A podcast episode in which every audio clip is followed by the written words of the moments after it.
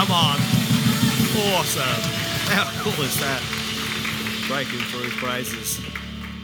Got to tell you, anything could happen in an atmosphere like that. That is like palpable. So let's declare a few things. Healing in bodies right now. Father, there's faith in this house for breakthroughs, for families to be restored, for marriages to be healed, for forgiveness to be exchanged, for that hard to have conversation to happen this week, the courage and boldness would rise up. We pray for those that are sick in our midst this morning, that right now the healing power of the name of Jesus would enter into everybody that is sick in body, mind, or spirit. And right now, like Georgia shared before, her testimony, a bolt of lightning from heaven went through her, Lord, and just lifted her out of that place that she'd been stuck in for a couple of years. God, I thank you this morning that freedom has come to the house of God here in C3 Church Adelaide Hills at a whole new level. Lord, we just swim in it. Lord, we're going to run in it. We're going to play in it. Father, we're going to receive it into our innermost beings this morning in Jesus' mighty name. Amen. Come on, give the Lord a clap offering this morning. Great to be in His presence. Fantastic. Uh, you guys are pushing hard this morning. You can feel the grunt in the meeting, right? That was great work, guys. That was pretty yeah, well, yeah, absolutely. Awesome. Come on. Very, very good.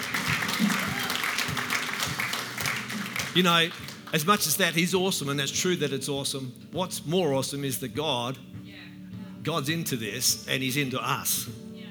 He's into us experiencing him. He's into us receiving him into our innermost being. It's not like you can end up worshiping worship, and that's not what I'm saying. We worship God. We worship the King of Kings, the Lord of Lords. He, he's the attention uh, that we're the person we're supposed to be attending to, but He's given us this incredible gift of worship so that we can throw ourselves into that. And some of us are really good singers, and some of us are lousy singers. God doesn't care what sort of singer you are as long as you open your mouth and pay Him attention, something can happen. So if you sing out of tune, you sing flat, or you don't even know how to sing, just hum along. Whatever you do, get your attention onto heaven because that's, what it's, that's where it's at. Why don't you tap your neighbour, you sit down and say, I'm ready for something right now. Have a seat. Thanks, guys. You can grab a seat as well. Wow. Alrighty, that's that's pretty awesome. um, here we are, Shift 2019, and this month we're looking at the context of shift in families and shift and its impact on families. And as I started thinking about families this week, uh, particularly preparing this message, um, I'll make a comment, something like this in the middle of a wedding service, actually, that, that children are to be brought up in families, husband and wife, where um, it it's kind of a, a bedrock, it's a pillar of our society. There's a level of security that is meant to be part of the dynamic of a family. And uh, the irony of that, for me, as I thought about it, was that in that sense, I get that bedrock.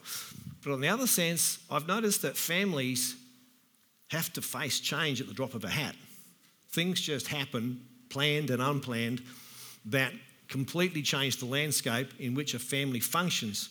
So, for example, uh, a new baby being born into a family, that changes everything. Whether it's the first or the 40th kid, or well, 20th, whatever, 40th, yeah. Um, whether it's a knock at the door in the dead of night to say there's been a motor vehicle accident, whether it's a come home from a day out with a redundancy package in your hand, whether it's your child coming off their push bike, having a massive crash and breaking an arm or a leg or fracturing their skull or cheekbone. Um, I think the Cookles can recall that from a young fella in their family not so long ago that came a cropper of his mountain bike. Those things require a family to be adaptable. You can't just say, oh, all very well, let's just keep going. I mean, in some respects, you do keep going, but you've got to change a whole bunch of things because of the changed circumstances. And so I want to say to you that God's created families in the first instance. They're not, they're not just a, an accident of our propensity for social groupings. Uh, children are born into families, and families across culture around the world in all sorts of shapes and sizes, mind you, and in all manner of forms with regards to authority and who's in charge and who, who calls the shots. That, that's a variable between cultures, but at, the, at its essence, you would find a family structure buried in the, the uh, bedrock of most cultures on the planet. And so I'd want to put it to you that, from my point of view, families are actually something that God, in the first instance, put together and it's His will that we live in families. It is His will that our families be places of security. It is His will that our families be places where we learn to roll with the ups and downs of life. Kids are taught all sorts of things in families, and I so I kept pondering that this week as well. So we've got a few scriptures, and I want to just go down a, a particular path in a moment. So I want to pray as I do that. Heavenly Father, I pray that you would open our ears and our hearts to hear from you this morning. Lord, I pray that something will come out of my mouth that would speak truth and life into every person who's listening, either here in the building or, Lord, or online later on. Father, we pray today that lives would be transformed by an encounter with the power of God. Lord, that as we come and hear your word, we're not here to have a, a teaching session or an encouragement moment from a pastor. Lord, we're here to have a transformational moment when we encounter Jesus Christ, the Son of living God, risen, conquering Lord. Father, I pray today in His name that by your Spirit you would shift us as a church family into our destiny, that we'd roll with the changes that are coming our way, thought the things that we have to be resilient around, the things we have to be conscious of and take in our stride with a great attitude. So, Lord, come to us today in Jesus' name. Amen. Alrighty, so where does this all start and how did it all fall apart? Um, I want to say to you, you'll have noticed, I've read somewhere that most pastors and preachers in the world have some favourite scriptures they just seem to congregate to. So if you've been around the place here for a long time, you've probably worked out there's a few scriptures that Pastor Bruce likes to sort of kick around in, and uh, this morning you're going to get a few of those. Um, and I make no apology for that in some respects, because um, I find for me at the moment a few key scriptures just keep bubbling up revelation and truth about the nature of God and about the nature of me, about the nature of the human heart, the condition that we have being people who either do know God or who currently don't know God, but God wants them to know Him. And so that people are on a continuum there of finding their way. Um, and so, what, what is the crucial ingredient? Um, the obvious one is love, um, a loving family. But um, I want to just step outside of the, the generalisation of that particular item and say, what is it that makes family such an interesting place? How do they actually function in the first instance, whether they're functional or dysfunctional? You can have families where there is no love, and, uh, but there's still this incredible level of being glued together and love's not the ingredient, it's something else. And I started thinking about that. Um, so you can have a family that's dysfunctional with all kinds of deals going on, even a violent family, uh, the way they resolve conflicts with violence, and you go, well, that's not a good thing either. But what, what's, what's that still? What is actually holding that unit together, however many people are in it? And I got to the point where I realized, and I think this is a, my case this morning, that the big ingredient in family life, and indeed in the community at large, is trust. Trust is the most amazingly powerful dimension of relationships between you and me. If we don't trust one another, um, there's no point even thinking about loving one another. The, the, trust comes first. Love can come second. When uh, Julie and I started going out a long, long time ago, I think the steps from my recollection would be we, we began to trust each other long before we loved each other. There's a sense of trusting each other's judgment, trusting each other's counsel, trusting each other's wisdom, etc., etc. And so, where does this all happen and how, how come it's such a big issue, you might ask, because I did. And I found myself back in one of my favourite scriptures, Genesis chapter 3. Genesis chapter 3, the fall of man, is referred to in some Bibles as a little title, not actually part of the text, but it just helps us understand what we're reading. And I'm reading from the NIV, Genesis 3, verses 1 through 6. Now the serpent was more crafty than any other wild animal the Lord God had made. He said to the woman, Did God really say, You must not eat from the tree, any tree in the garden? And the woman said to the serpent, We may eat fruit from the trees in the garden, but God did say, You must not eat from fruit from the tree that is in the middle of the garden and you must not touch it or you will die. And uh, the serpent goes on to say in verse 4 You will certainly not die. Um, for God knows that when you eat from it, your eyes will be opened and you'll be like God, knowing good and evil.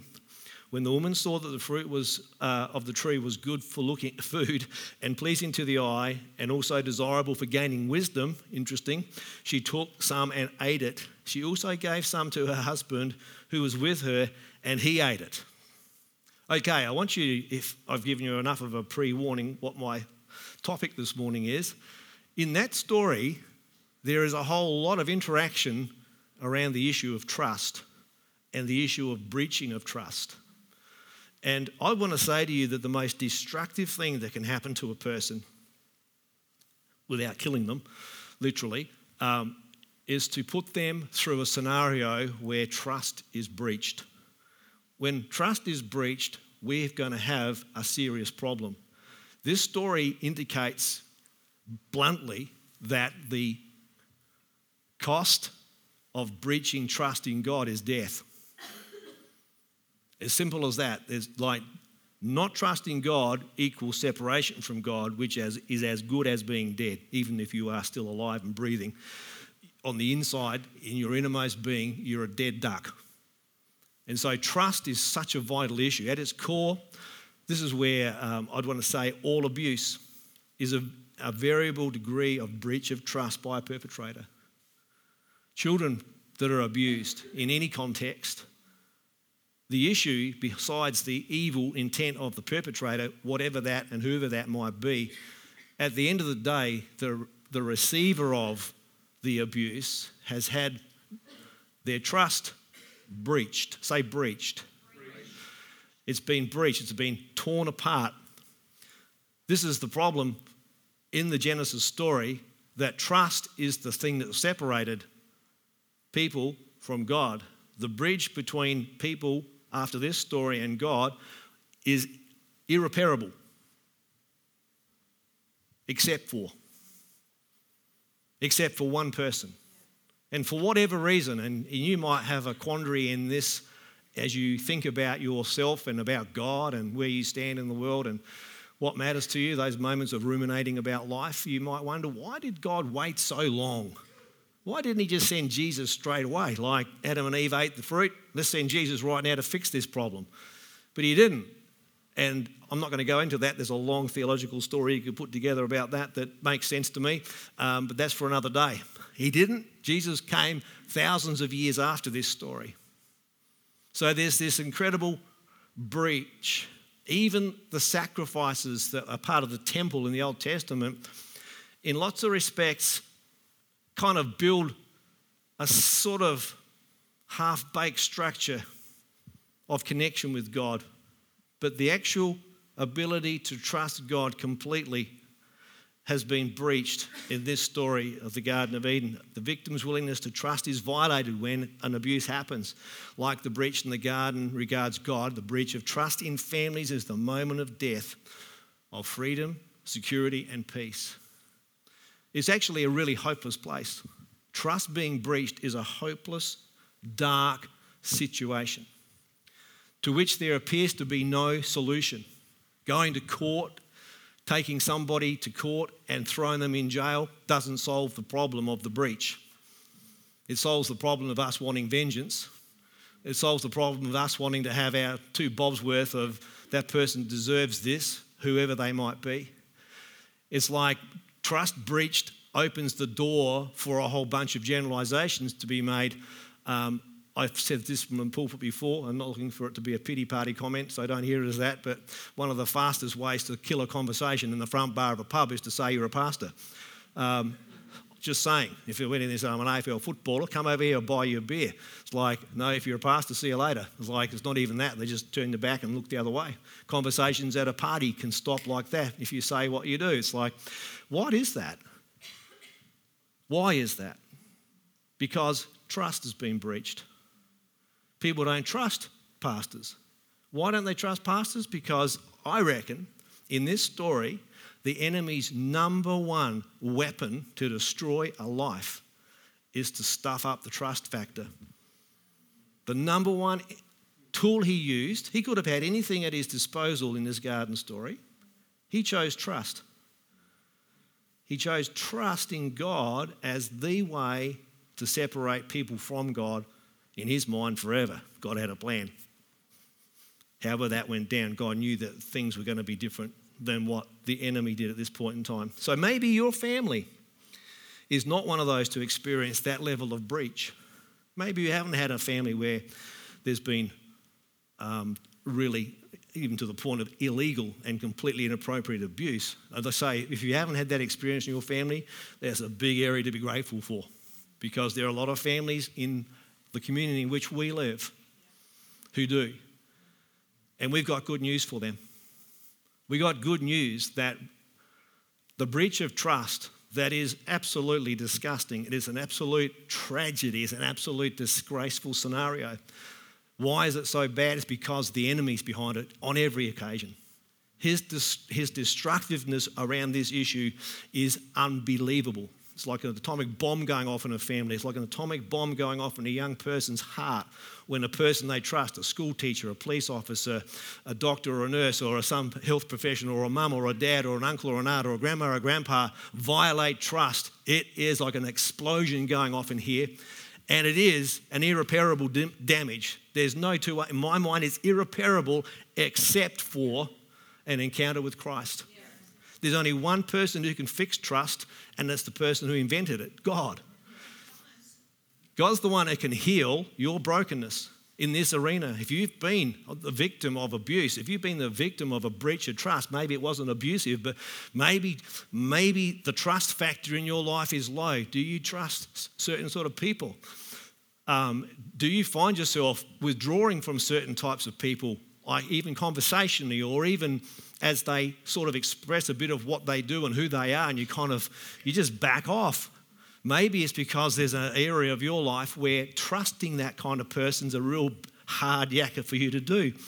Um, I, yeah, anyway, that, enough down that track. My point is, however, the issue sits on your life, the best thing about today's message is this every one of us in this room, every person we ever meet, every person who's within the radar of your life can hear the good news that trust is an issue that can be restored. It, it doesn't, it can't, it can be sort of patched up. You can patch it up and try and try to forgive. It can patch it up and try to get over it. You can try to patch it up by, I'm just moving on. But at the end of the day, that's not fixing the problem. It's just, it's just um, kind of putting a paint job. You know, when you, um, you can paint over a rusty piece of steel with paint, looks great for a few weeks, maybe a few months. But after a little while, the paint peels off if you haven't attended to the rust. Same with trust. No fun intended in that. Fix the rust, fix the trust. The trust needs a trust treatment. And the only treatment for trust that is actually going to fix the issue is Jesus Christ, Son of the living God. Anyone say amen to that? Amen. Why do we preach Christ? Because He's the one who fixes trust. He's the one who fixes broken hearts. He's the one who actually can put you and me back together if we've experienced a breach of trust. You can find yourself, and I've heard stories, people can have people at work bosses, work colleagues that are just plain nasty. You go, what is wrong with this person? Why are they always picking on me? What? Um, and you begin to have this. I can't trust them. I've had people tell me as a pastor, like, we can't trust you. It's like, well, yeah, and my response to that is, you're not meant to trust me in some respect, but you are meant to trust God. Um, and I'd like to think that I am trustworthy, but I'm only human. I'm going to let you down. You're going to let me down. Do I let that wreck trust? I hope I don't. But if I do get damaged in the arena of trust, I'm not going to try and fix it myself. I'm not going to get you to fix it. I'm going to try and I'm not going to try. I'm going to ask God to fix me because I want to trust you. I want to trust people. Trust is how we get things done. That's how thing, everything happens. When you jump into an aeroplane to fly to wherever you're going, um, I haven't ever interrogated the pilot. So it's like, where did you go to flying school? How long have you been flying? How long have you been flying this particular aircraft for? It's like, just get in there. Why can I sit in the seat, strap myself in, and just chill out and get on my iPhone and read a book? Flying at nearly 1,000 kilometres per hour, 40,000 feet up in the air in a piece of aluminium can, and I'm just sitting there chilled as chilled. How can I do that? I trust. I trust every dimension of that process of being in that machine. I trust that everybody who's involved with it knows what they're doing and is doing their job properly. And there's a level of underlying trust there. Does that make sense? When you get in your car after church this morning and drive home, you don't run around the car and get out a, a rustometer and a, a, spectrometer for what's in it. You, you don't get out and analyse the fuel. You probably could sometimes. Um, but you literally, I'm just going to get in my car and drive home. And I'm going to trust that the rest of you, nice people, are going to obey the road rules like I do. I'm going to trust that you're going to drive on the left hand side of the road in Australia and the left right hand side of the road if you're in America. There's a whole level of trust. Driving on another side of the road in a foreign country is a weird feeling the first times you do it because you've got to learn to trust that those people are doing the right thing and trust yourself that you're going to not forget where you are. It's like trust is such a key ingredient. I, am I laboring the point enough? Say trust. trust. I want you to grade yourself. Think about your trust o meter this morning. Is your trust in some arenas of your life kind of zero? Or is it fully, fully persuaded? You, you, you're, you, you're cool. You, you trust people.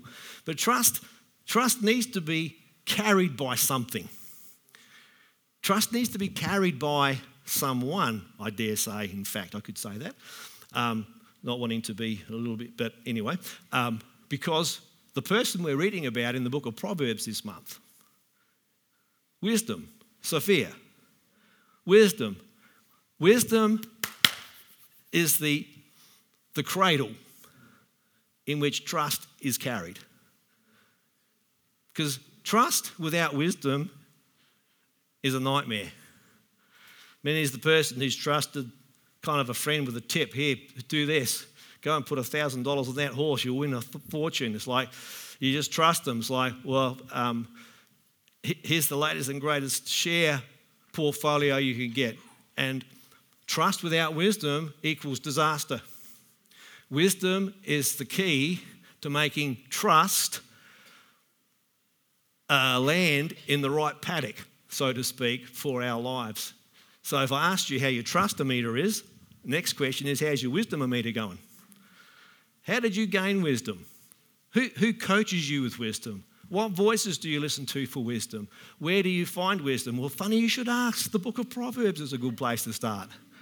Get into it. If you're not into the Bible reading plan this month, we're reading a chapter of Proverbs every day for the month of September. I'm telling you, the book of Proverbs, let it just rattle down into your cage.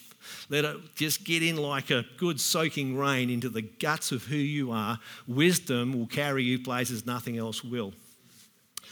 Um, if you're a female here this morning, just an aside, I'm just thinking about this. Who's, as a woman, because I'm not one, finding it interesting challenge to read these first seven chapters of Proverbs about the wayward woman? It's kind of like it's a difficult for a guy, me, it's not difficult. I'm going, yep, I'm hearing what you're saying, Bible. It's like, okay, I'm not, I'm not going down that road at all. But as a woman, just give me some, this is not rhetorical. What do women do with that scripture? Might have taught me over coffee afterwards. Haven't read it yet. No? Tricky one, huh? Kind of go, yeah, I know what they're talking about. I'd want to say, just on reflection, regardless of your gender, um, and it's not been explained in the notes to do with the YouVersion at this point in time. They might come to it.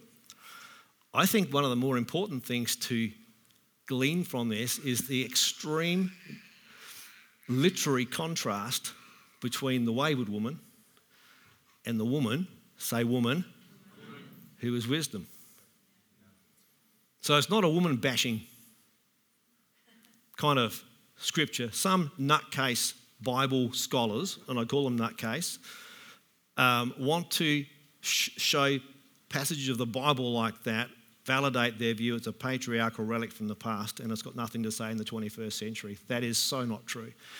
It is an incredible book, and the book of Proverbs is an incredible resource about wisdom in life.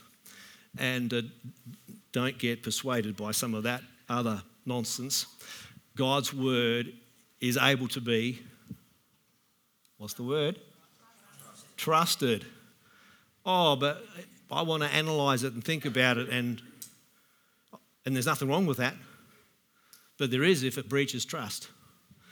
Because what I think we've got to understand is at every turn, I've said it already, but I want to say it at every turn, the enemy, however it manifests around your life, is looking for an opportunity for you to have a breach of trust. So in our friendship, if the enemy can find a chip, a little dent in our friendship or in one of our conversations, if the enemy can find a little scratch in the enamel of our friendship, he will work overtime to drive a wedge to breach trust into that because he knows if he can separate us, we no longer have the power of two or three or four. And when two or three are gathered in my name, says Jesus, I'm in the midst. His number one mission, the enemy, is to put you and me on a pathway to divide. He does that by wedging in the antitrust I can't trust you. You can't trust me. In a church, that's absolutely soul destroying. In a family, it's destroying. That's why abuse in families, as much as it's prevalent, it's like, has it always been there? I think so. Why? Because the issue is trust. And the enemy's number one weapon against you and me, in my view, is breach of trust. And if he can get you to stuff up trust with people, he can certainly get you to stuff up trust with God. It's interesting in that story in Genesis that um, as much as uh, Eve was tempted to not trust God, interesting that Adam, and it's implied, what, what am saying is about? Adam trusted his wife. She just said, have, have this and eat it. And he did, he did not question it. Why? Because, as an example of what I want to say, God created you and me with an incredible propensity to trust. It is such a powerful tool in our hands. If we can trust another person and walk like this with them appropriately, whatever that relationship is supposed to look like, if we've got this incredibly strong bond of trust, I'm telling you, we can take over the world. If, as a church, we trusted each other's judgments, we trusted each other's language, we trusted each other's words, we trusted each other, and we didn't breach that trust, nothing would be impossible for us. Nothing. Genesis story, the Tower of Babel. That's about working together, speaking one language. Speaking one language is trust, completely and utterly trusting one another. So I would put it to you you've been created to trust. If you're not good at trusting because something's happened to you, I want to repeat myself I've got good news. Jesus can heal you. A self help group, a psychologist, professionals in the medical arena, they can all have a significant level of input to help you get back on track. But I got to tell you, there is nobody, not another name under heaven. There's not another name in the universe. His name's Jesus, who can actually heal you completely. Does that mean that you go back to being a kicking bag again for an abusive person? Of course not. You know, you want to try and get yourself out of that context if that's where you found yourself, if it was possible. But what's sad to me What's the most sad thing is seeing a person who you just in conversation just know they don't trust anybody. They, they're so, that lack of trust is going to go down this roadway called loneliness. It's going to go down this roadway called depression. It's going to go down this I can't trust. I can't even trust my own judgment. I can't trust anything. I can't trust anybody. Jesus can heal that.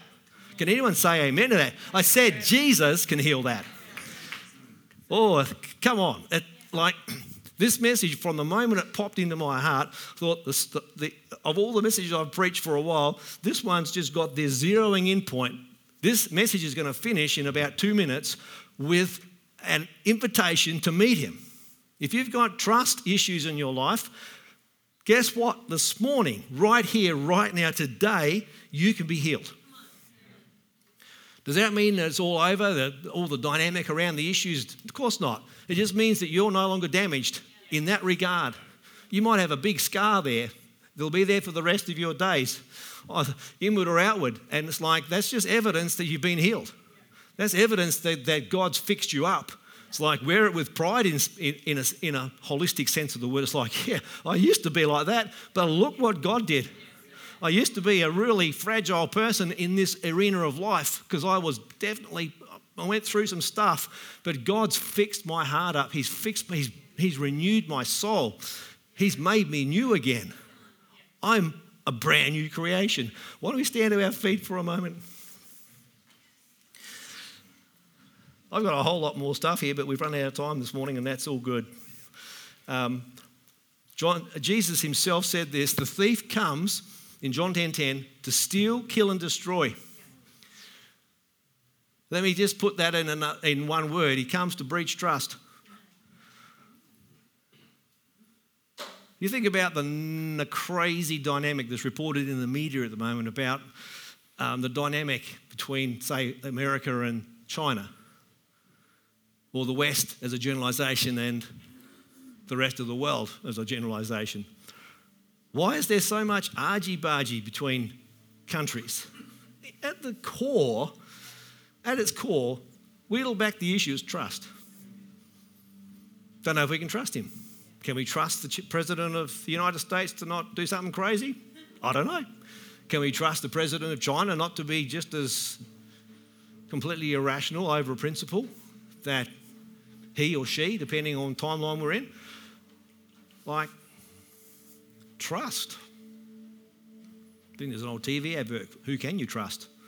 Um, I can't remember what that tagline was for. Insurance company? Maybe? That would be a bit of an oxymoron, but anyway, um, I didn't say that. Um, the thief comes to steal, kill, and destroy. This is Jesus talking, okay? So he's nailing it right where it's at.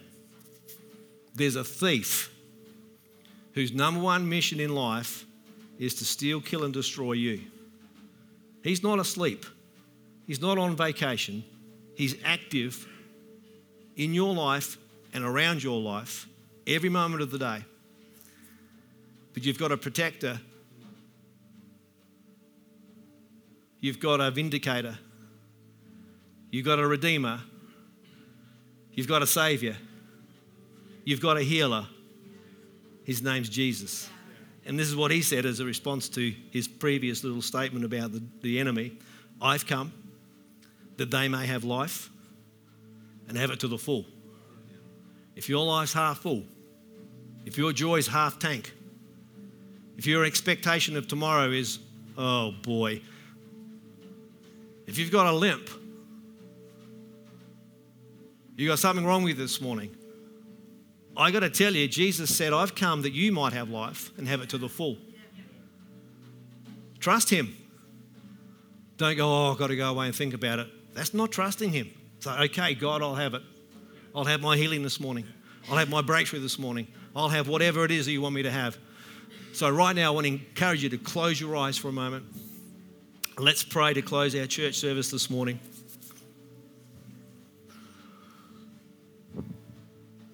When a family's experienced a shift to a destructive or not healthy place, it is not hopeless. There is one who can restore trust, freedom, security, and peace. His name is Jesus Christ, the Son of God. Father, this morning we throw ourselves back at you. Lord, I pray that every one of us would be making ourselves very aware of the schemes of the enemy.